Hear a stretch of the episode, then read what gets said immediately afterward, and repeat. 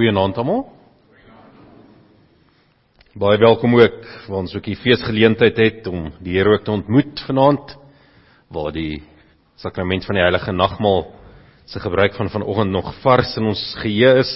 So sluit vanaand se prediking ook daarbey aan. Maar elke erediens is dan ook so 'n feesgeleentheid om ook die Here te ontmoet. Net enkele afkondigings. Ons herinner dat ons toebroodjies aand vanaand ook het. Ons het nie ges, ons het nie op die stoep vanaand nie, maar in die kerksaal. Dis waar ons ook kan lig verskaf terwyl daar ook beedkrag is. So almal welkom om hierna ook in die kerksaal ook by een te kom. Ouderlinge en diakens sluit wel net eers af in die konsistorie. So onthou om eers so daar draai te maak. Dis heel met iemand om vir jou die lekker broodjies uit te. En dan ook daarmee saam ook uh baie welkom ook al die familie en vriende van broeder Gerlof Reitsma wat vanaand ook hier teenwoordig is.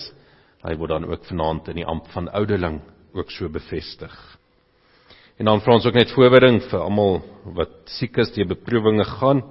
Ons wil ook maar net uitlig vir broeder Theo Ligtelm wat nog in die intensiewe sorgeenheid by Unitas Hospitaal opgeneem is.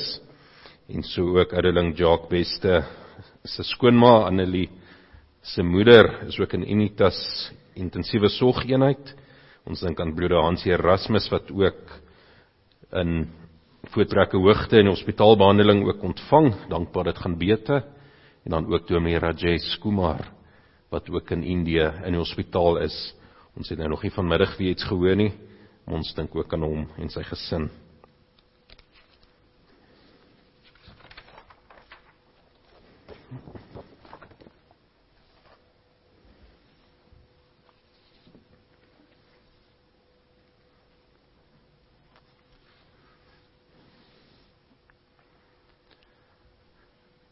Geliefdes, met groot dank kan ons vanaand ook getuig soos ons elke erediens ook wil verklaar, wil uitroep, maar ons hulp kom van die Here wat die hemel en die aarde geskape het. Geliefdes, genade en vrede vir julle van God ons Vader en ons Here Jesus Christus en deur die kragtige werking van God die Heilige Gees. Amen. Kom ons loof die Here ook saam met lied 190 waar ons ook die grootheid van God ook so wil saam sing waar ons oor sy mag, sy majesteit ook is, maar ook sy genade dat hy sy seun ook gestuur het om ook ons vloek te kom dra.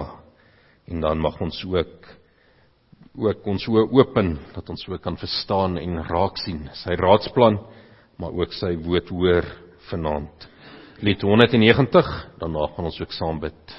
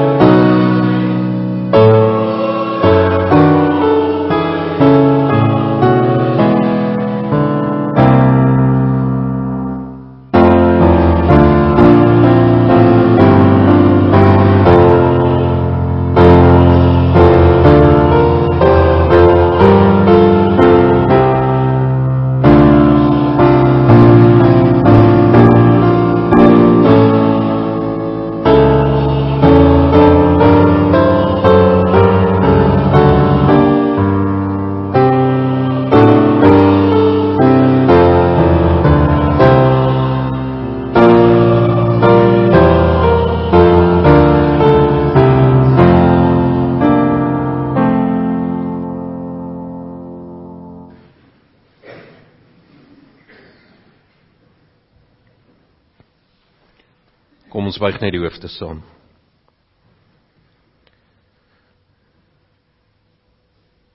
Ons Here Here, die Skepper, die Regeerder en die Beskermer van ons hele mensdom. Dis met groot genade en met nederigheid dat ons ook vanaand ook as u kinders ook voor u kan saamkom net omdat dit u wil was dat u ook u wil ook aan ons bekend wou maak. En daarvoor wil ons ook vir u so dankie sê vanaand Here. Dankie dat u ook die genade en die liefde ook oor ons almal bewys het. Dankie dat ons vanoggend dit ook weer so mooi kon hoor en en ook kon sien en daar vir ons gewys is deur die teken van die sakrament van die nagmaal hoe die seun Jesus Christus se bittere kruisdood en lyding ook vir ons die ewige lewe gee. Dankie dat ons so ek ons geloof weer versterk is die Heilige Gees en ons ook opnuut bewus gemaak is van die groot werke. En dankie dat ons ook weer opgeroep is om om nie net 'n gewoonte godsdienst te hê nie, maar dat ons werklik sal dankbaar wees. Sal terug draai, wegdraai van van alles wat verkeerd is in hierdie lewe en ons en ons hoop en ons genade en ons dankbaarheid net op U vestig. En daarom wil ons ons vanaand ook weer beroep op U vaderlike getrouheid en grootheid en goedheid om ook saam met ons te wees as geformeerde kerk Rietvallei mag jy ons ook so bewaar en beskerm en ons ook die krag gee om ons roeping getrouekie uit te voer waar jy ons ook geroep het in Pretoria Oos. En waar jy ook vir ons sendelinge ook stuur vanuit ons gemeente om ook in Afrika en ook in Indië en ander wat ons ook help en ondersteun reg oor die wêreld teen ook u woord ook uit te dra. Mag die saad ook op die grond val waar u dit ook so voorberei en mag daar ook groei wees. So die getal van uitverkorenes vol kan wees.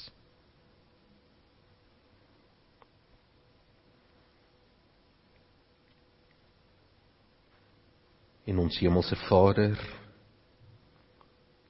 En ons bid ook vir almal ook in ons gemeente met wie dit ook nie goed gaan nie. Die wat ook in enige manier, as dit nou liggaamlik is, ook siek is, maar ook geestelik beproef word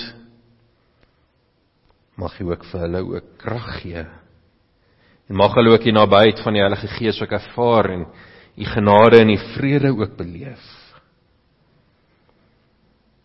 Mag jy hulle ook so vertroos en ook versterk soos wat u ook weet die nood is by elkeen. En gee ook vir elkeen ook die geduld en die volharding om ook te kan volhard in die geloof.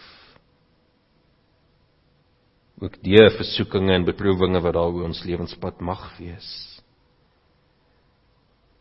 Ons bid ook namens elkeen met wie dit ook goed gaan. Ons sien ook die seëninge raak en ons wil ook vir jou dankie sê daarvoor, Here.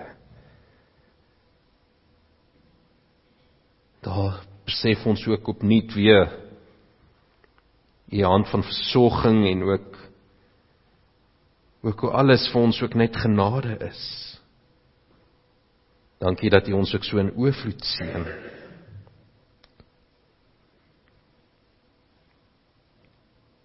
En laat ons vra ons ook Here open ons hart en ons ore om ook na u woord te luister want u het in die ou dae verskillende maniere ook gespreek maar in die laaste tye praat hy ook deur u seun wat hy na die wêreld toe gestuur het. En mag ons daarom ook u woord ook hoor wat vir ons ook so gebring is die Heilige Gees en Jesus Christus wat ons leer in Johannes 1 wat wat die woord is en mens geword het en in ons kom woon het. En mag ons ook u woord ook so uitleef. Mag ons nie net aanhoorders van die woord wees nie, maar mag ons ook daders daarvan wees. Mag ons dit hoor en leer en verteer en en deel maak van ons hele lewe. Want u woord wys vir ons op die hoop wat daar vir ons is wat u vir ons gereed het wat hy vir ons geskenk het, die seun Jesus Christus.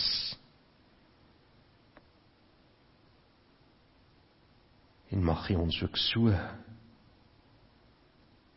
versterk maar ook gebruik in u koninkryk.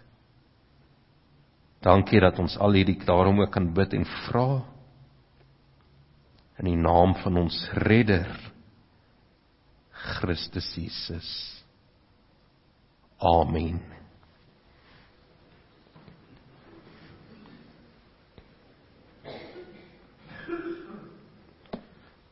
Geliefdes, kom ons sing ook aan aansluiting by die woordverkondiging van Psalm 65.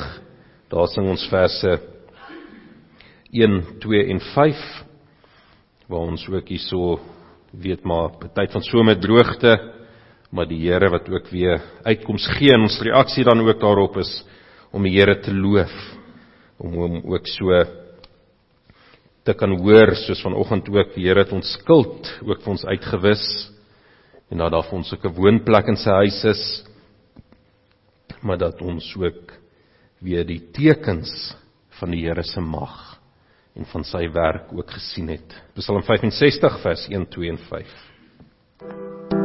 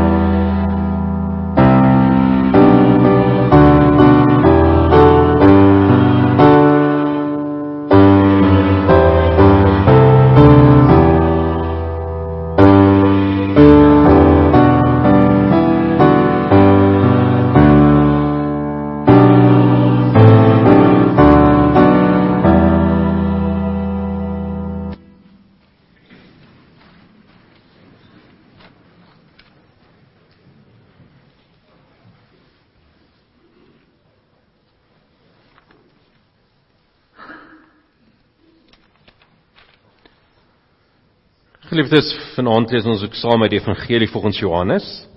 Ons het in die gebed het ek verwys na Johannes 1 waar die woord ook mens geword het en ook onder ons kom woon. Ons het sy heiligheid gesien, die heiligheid wat hy die enigste seun van die Vader het, vol genade en waarheid, so sê vers 14. En dan vanaf vers 19 is die getuienis so Johannes die Doper wat dan ook gesê het maar dat hy nie Christus is nie dat hy net ook gekom het wat hy ook daar sê ek doop met water maar tussen julle staan daar iemand vir wie julle nie ken nie dis wat hy hy wat na my kom wie se skoene ek nie werd is om los te maak nie en dan kry ons hierdie gedeelte waar ons nou verder lees van vers 29 tot en met 34 Die opskrif vir jou is dan ook die lam van God. Die volgende dag sien Johannes vir Jesus na hom toe kom. Hy sê toe: "Daar is die lam van God wat die sonde van die wêreld wegneem. Dit is hy wat ek bedoel het toe ek gesê het: Na my kom daar 'n man wat my voor is, want hy was voor my reeds daar." Maar ek het self ook nie geweet wie hy is nie, maar ek het gekom en ek doop met water sodat hy aan Israel bekend gestel kan word. Verder het Johannes getuig: Ek het duidelik die Gees soos 'n duif uit die hemel sien kom en hy het op hom gebly. Ek het self ook nie geweet wie hy is nie, maar God wat my gestuur het om met water te doop het my gesê: Die een op wie jy die Gees sien kom en bly, dit is hy wat met die Heilige Gees doop. Ek het dit self gesien en daarom getuig ek: Hy is die seun van God. Net tot hierso. Saam met dit kyk ons ook na NGB artikel 33 waar ons dan ook so verder gaan met ons reeks uit die Nederlandse geloofsbelijdenis en waar ons dan ook verlede Sondag opgehou het oor die regering van die kerk kom ons nou by die by die volgende teken van 'n ware kerk is dan ook die sakramente. Artikel 33 die sakramente. Ons glo dat ons goeie God, omdat hy met ons stomsinnigheid en swakheid reken hou, die sakramente vir ons ingestel het om sy beloftes aan ons te beseël, om tekens van sy goedheid en genade teenoor ons te wees en om ons geloof te voed en in stand te hou. Hy het dit by die woord van die evangelie gevoeg om vir ons uitwendige gesindhede des te beter voor te stel wat aan ons deur sy woord te kenne gee en wat hy inwendig in ons hart doen. So bekragtig hy in ons die heil wat hy aan ons meedeel. Dit is 'n sigbare tekens en seël van 'n inwendige en onsigbare saak en die middel van die werk van God in ons deur die krag van die Heilige Gees. Die tekens is dis nie sonder sin en sonder inhoud om ons te bedrieg of te mislei nie. Hulle waarheid is juis geleë in Jesus Christus sonder wie hulle geheel en al betekenloos sou wees. Verder is ons tevrede met die aantal sakramente wat Christus ons meester vir ons ingestel het en wat slegs 2 is, naamlik die sakrament van die doop en die heilige nagmaal van Jesus Christus. Net tot sover.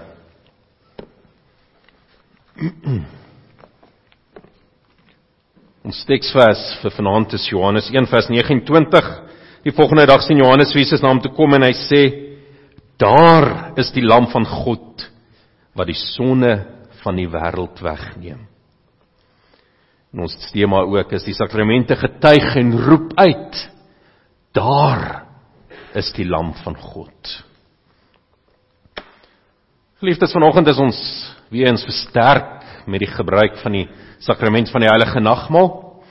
En gereeld sien ons ook die sakrament van die heilige doop wat ook hierso by ons ons die voorreg ook het wat in ons gemeente ook so bedien word.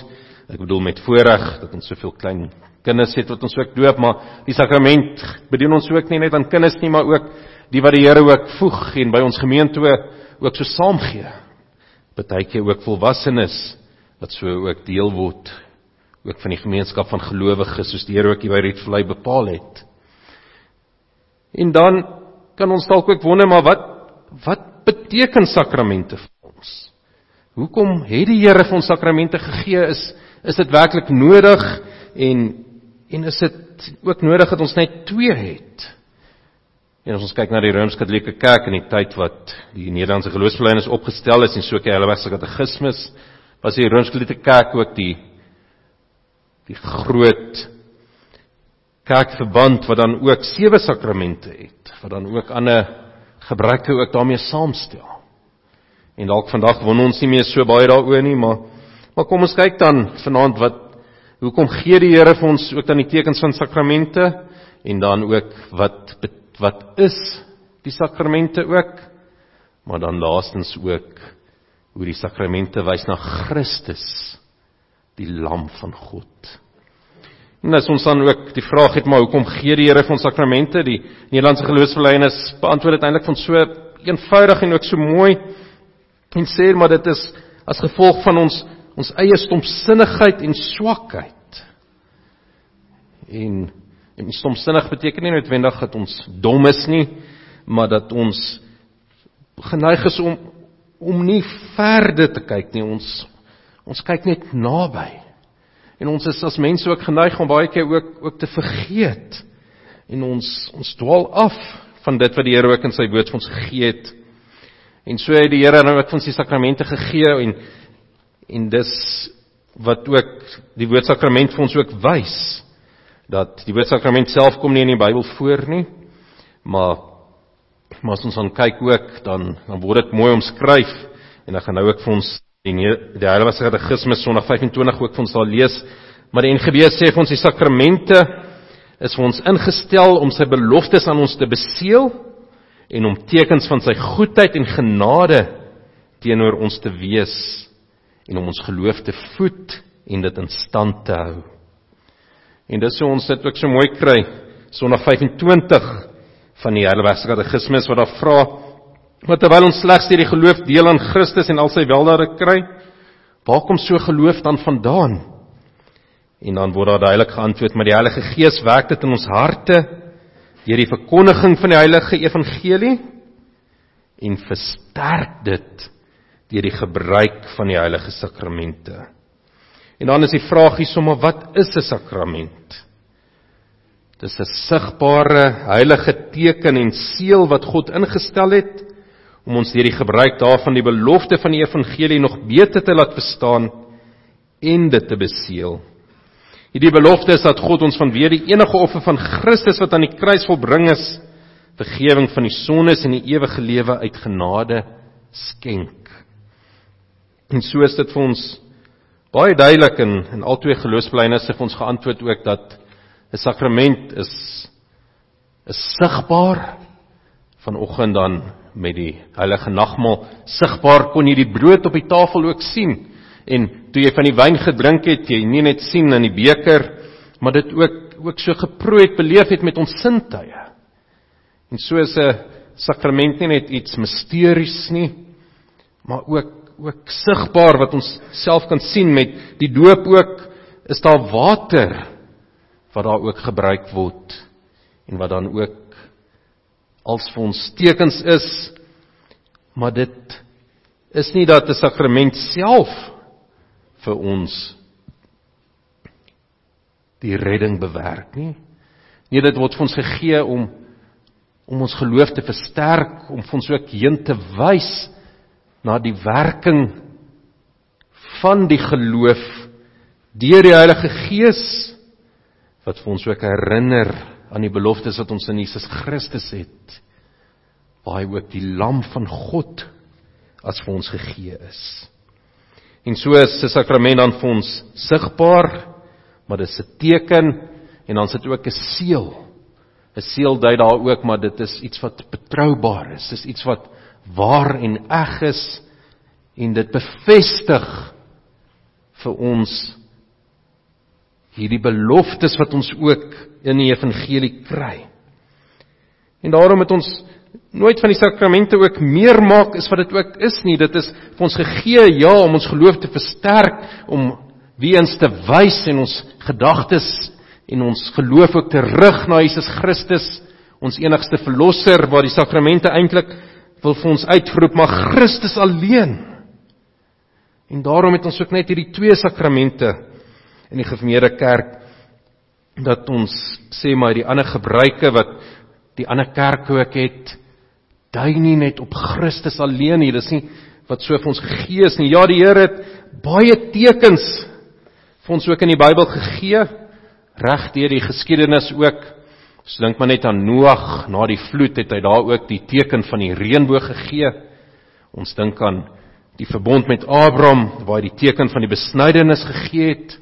Ons dink hoe hy volk in Egipte uitgelei het en hulle ook die teken gegee het van die Paaslam en die Pasga en die fees van die ongesiede brood en dan ook so met die offers wat die volk ook geleer is is alles ook tekens gewees maar wat heen gewys het na Jesus Christus toe.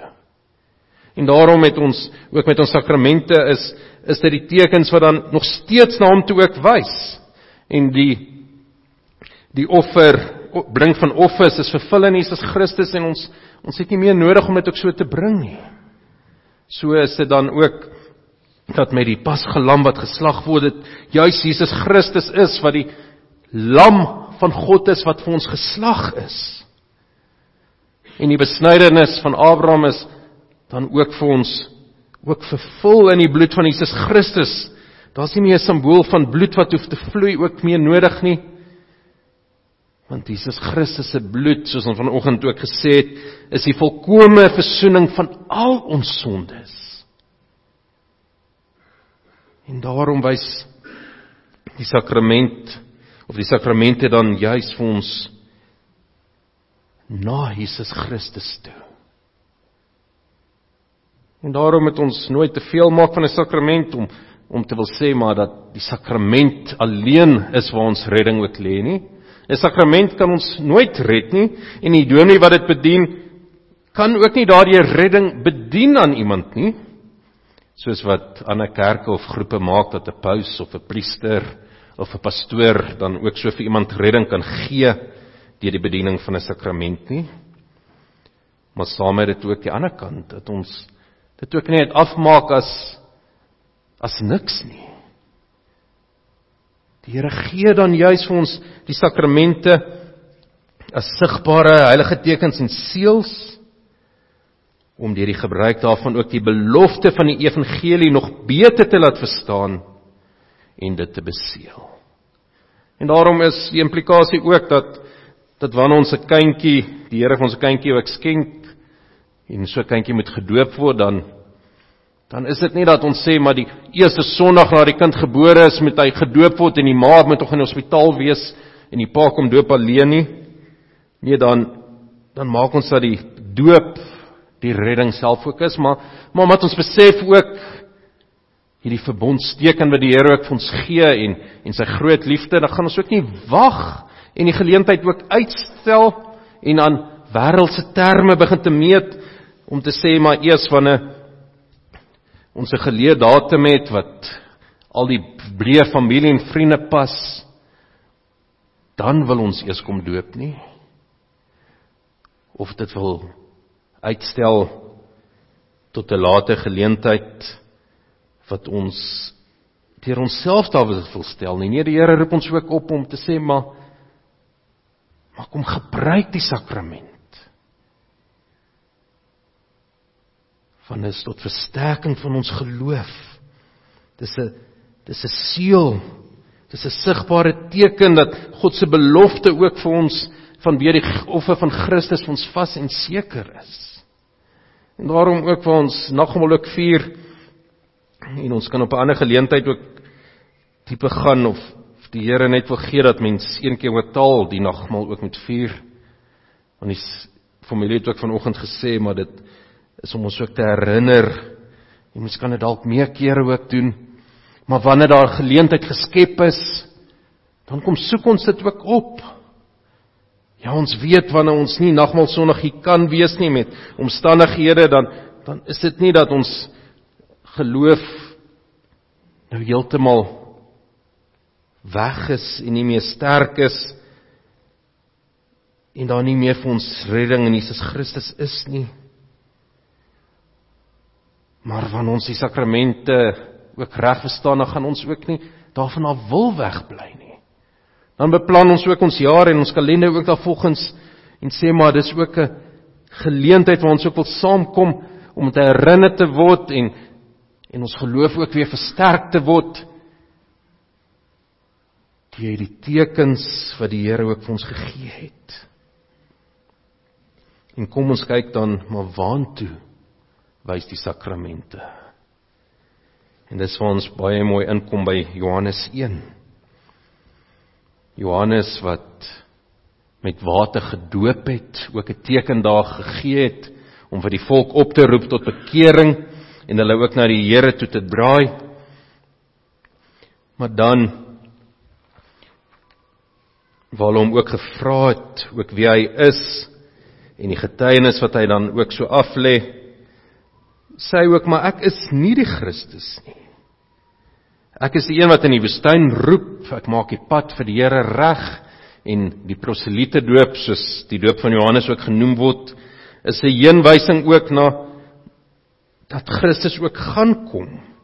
Nou maar waarom doop jy dan as jy nie die Christus is nie en ook nie Elia en ook nie die profeet is nie?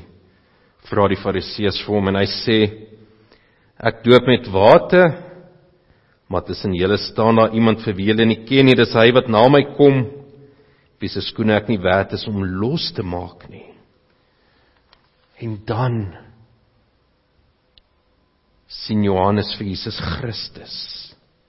En dis waar die Here het ook die Heilige Gees hom bekend gemaak het, maar maar hom sê maar daar is die lam van God wat die sonde van die wêreld wegneem. Want dis waantoe ons sakramente ook vir ons wys. En en in die heilige Christus altyd beklem toe dit so dit is die sakramente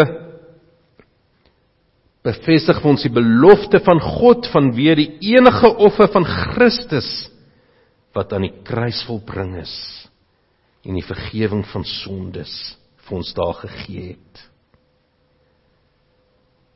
En so word dit ook vir ons bekragtig. Ja, wanneer ons ook die tekens ontvang aan bekragtig die Heilige Gees dit ook in ons. Daarom die tekens is nie sonder sin en inhoud om ons te bedrieg of te mislei nie. Hulle waarheid is juis geleë in Jesus Christus sonder wie hulle geheel en al betekenloos sou wees. En dit alles is net deur die werk van Jesus Christus. En dis wat Johannes aan verder omskryf ook waar hy getuig. Hoe weet hy dat dit die lam van God is want hy het die gees soos 'n duif uit die hemel neer sien kom en hy het op hom gebly. Ek het self nie geweet wie hy is nie, maar God wat my gestuur het om met water te loop het vir my gesê, die een op wie jy die gees sien kom en bly, dit is hy wat my die Heilige Gees doop. Ek het dit self gesien en daarom getuig ek hy is die seun van God.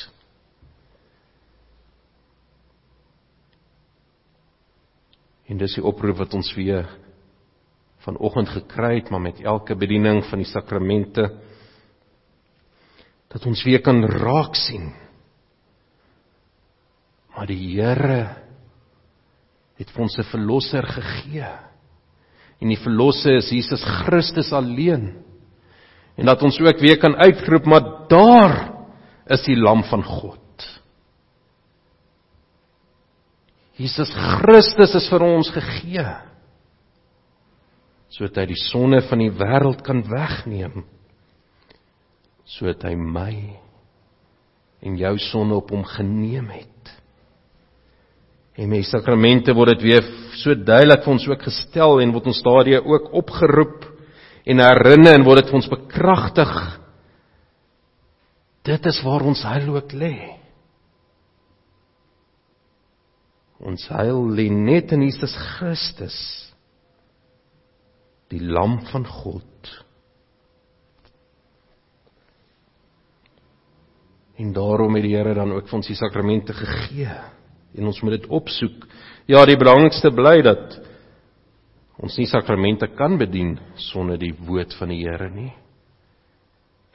En daarom het ons het ons ook die gebruik by die gemeente kerk om sakramente altyd in 'n erediens ook te bedien. Van die bediening van die verlossing is nie net deur die sakramente nie, maar altyd eers deur die aanhoor van die woord van die evangelie. Maar tog het die Here dit vir ons ook saam met dit gegee om ook vir sy gemeente sigbare duidelike tekens te gee wat direk aansluit by die evangelie en dit wat in die evangelie verkondig word vir ons meer ook duidelik te herinner en om ek daardie ons geloof te versterk bekragtig deur die Heilige Gees.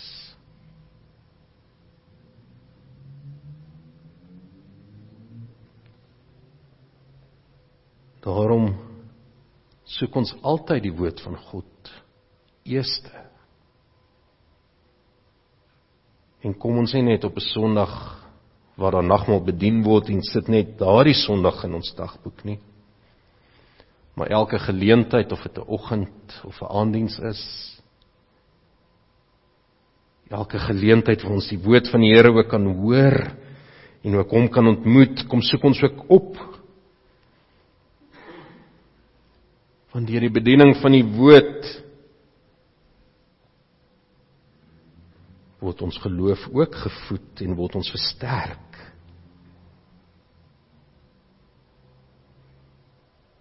Maar daarmee saam kry ons dan ook die sakramente om te kan gebruik om ons te herinner aan die waarheid wat daar vir ons geleë is in Jesus Christus.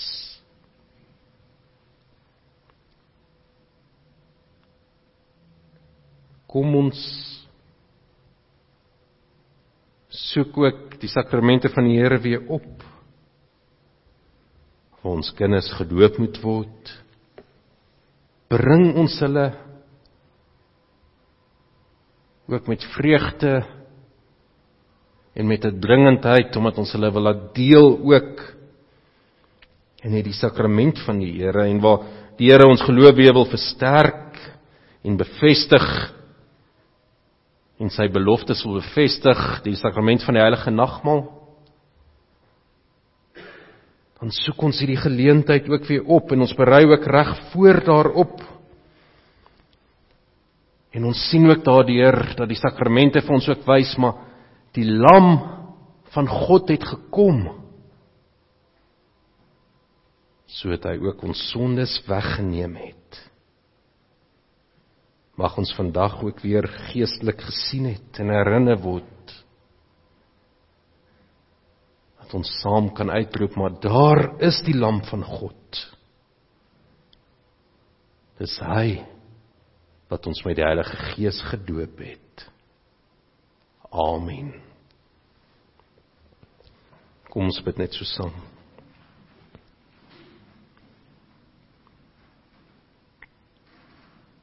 Here ons almagtige God. Dankie dat U ons die U woord ook weer voed en versterk en ons ook weer oproep om om terug te kom na U toe, Here.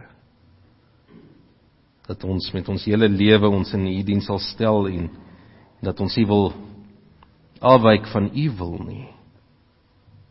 En dankie dat ons ook u wil ook so so kan hoor en en beleef ook deur u woord. En dankie Here dat u ook vir ons die sakramente ingestel het om ook die sigbare tekens ook die goedheid en die genade teenoor ons ook te te wys en ons geloof te voed en ook in stand te hou. Om vir ons ook voor te stel wat u ook aan ons deur u woord reeds geleer het. Wat u ook die Heilige Gees ook in ons gedoen het. En dankie dat ons ons heil en ons geloof ook so weer bekragtig is. Maar lei ons ook dat ons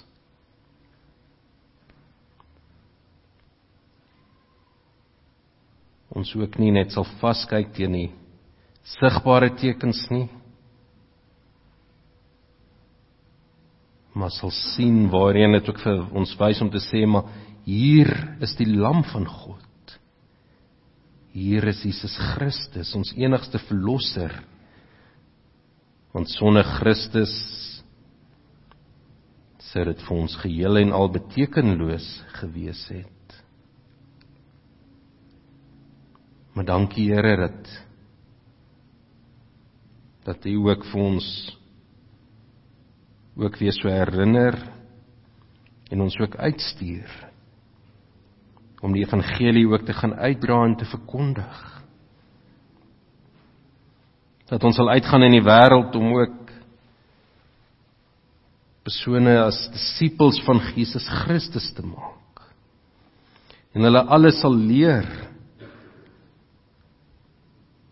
wat die apostels ook aan ons geleer het. Alles soos ons dit vind ook in u woord. En lei ons ook in hierdie week in besonder elkeen met 'n verskillende doel en taak vir die week. Maar waar hy ons ook elkeen roep om om ook net u naam te eer. En daarom maak die saak wat ons aanpak nie lei ons dat ons dit nie vir mense sal doen nie maar werklik vir u sal doen, Here. Beskerm en bewaar ons ook. En dankie dat U ons herinner dat ons U eiendom is. Amen.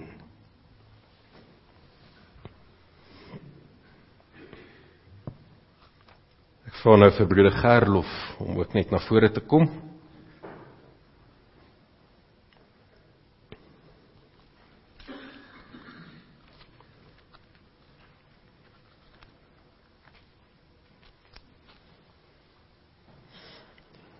dink jy kan sommer hier reg staan, dis bietjie meer plek.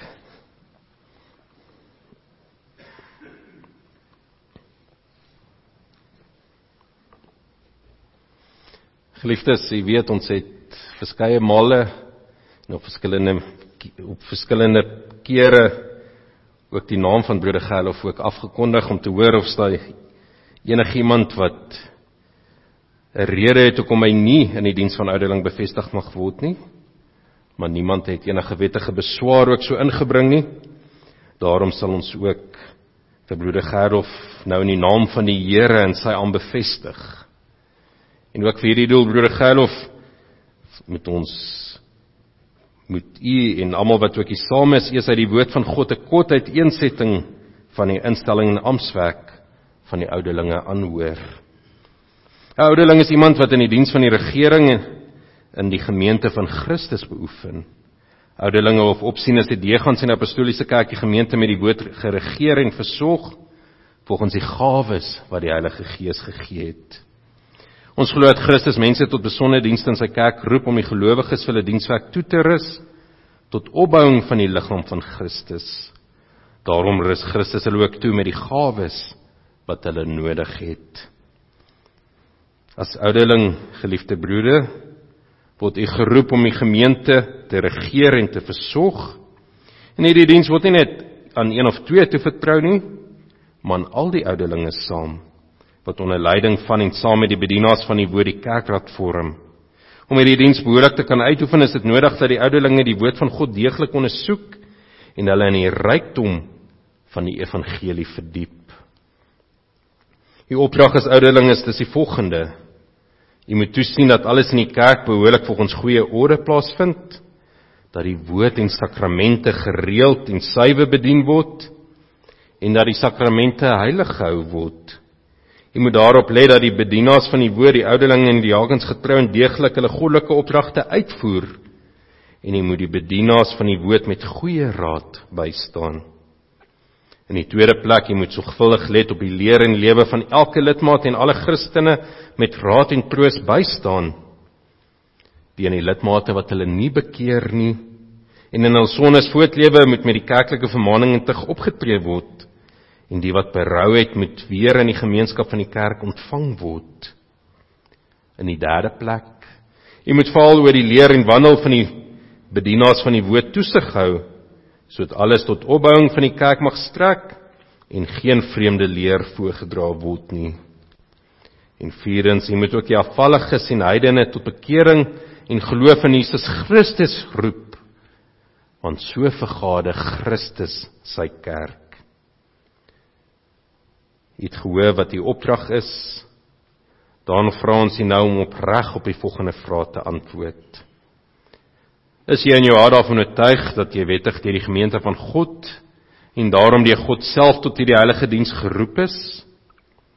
Glo jy dat die Heilige Skrif die woord van God is en dat dit die volmaakte leer van die saligheid bevat? En verwerp jy alle leringe wat daarmee in stryd is? En beloof jy om u goddelike opdrag getrou met ywer en ooreenstemming met hierdie leer uit te voer en volgens hierdie leer te lewe? Beloof jy om jou aan die kerklike vermaning en tug te onderwerp as jy miskien in leer of lewe afwyk? Broeder Gerlof Reitsma, wat is jou antwoord ook hierop? Mag die alvermoëne God en Vader u sy genade skenk om in hierdie dings getrou en vrugbaar werksaam te wees. En dan staan hier baie mooi ook in die Psalmboek nie net met die ouderling nie, maar die hele gemeente ook soos volg vermaan word. Wees dan ouderlinge ywerig in die regering van die gemeente. Wees soos wagtes oor die huis van God vermaan en vertroos elkeen na sy behoefte. Gee daarop ag dat die leer suiwer gehou word en dat die gemeente vroom lewe. Wees getrou in die diens en wees 'n goeie voorganger vir die hele gemeente. So sal jy vir jouself 'n eervolle plek in die gemeente verwerf en groot vrymoedigheid in die geloof in Christus verkry en na hierdie lewe in die vreugde van die Here ingaan. En u geliefde gemeente ontvang dan ook hierdie broeder as dienaar van God stel hy gewillig onder sy toesig en regering en so ook onder die ander ouderlinge want hulle waak oor die lewe en sal eenmal daarvan rekenskap moet gee en dink aan die ouderlinge in u gebede. Maar ons dit nie uit onsself uit kan doen nie laat ons die almagtige God ook aanroep Ons Vader, ons dankie dat U ook hierdie broeder die Gees gelei het om die roeping op te volg. Ons bid U gee aan hom steeds meer die gawes wat hy nodig het om sy dienste te verrig. Skenk aan hom wysheid, skranderheid, onderskeidingsvermoë en liefde. Verleen hom genade om getrou in die dienste volhard en nooit die teleurstelling, moeite, verdriet of vervolging van die wêreld te verslap nie. En sien Here die gemeente waar U hom ook gestel het. Maak elkeen gewillig om hom aan die vermaning van die ouderling te onderwerp omdat ons hulle eer te wille van hulle roeping. Laat so U heilige naam geëer word en die ryk van U seun Christus kom. Verhoor ons o Vader, die geliefde seun. Amen. Geliefdes, kom ons sing ook vir broeder Gerlof ook toe die seënbede van Psalm 128 vers 4.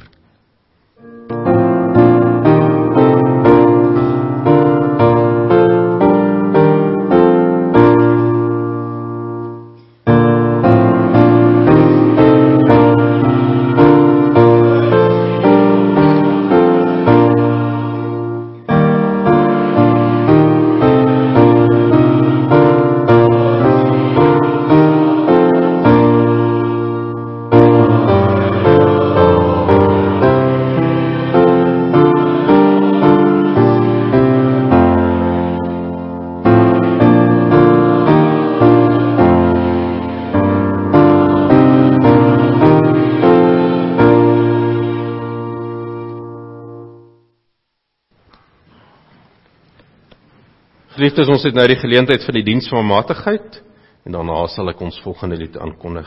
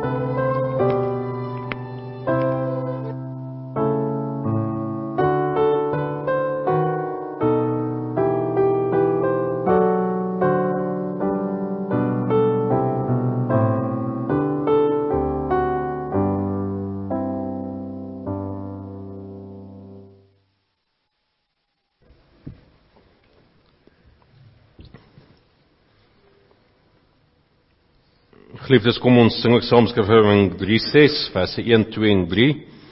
Skrifverwysing 3 se afdeling gaan dan juis oor die seun van God, o Jesus Christus wat hy ook vir ons as die lam van God gegee is.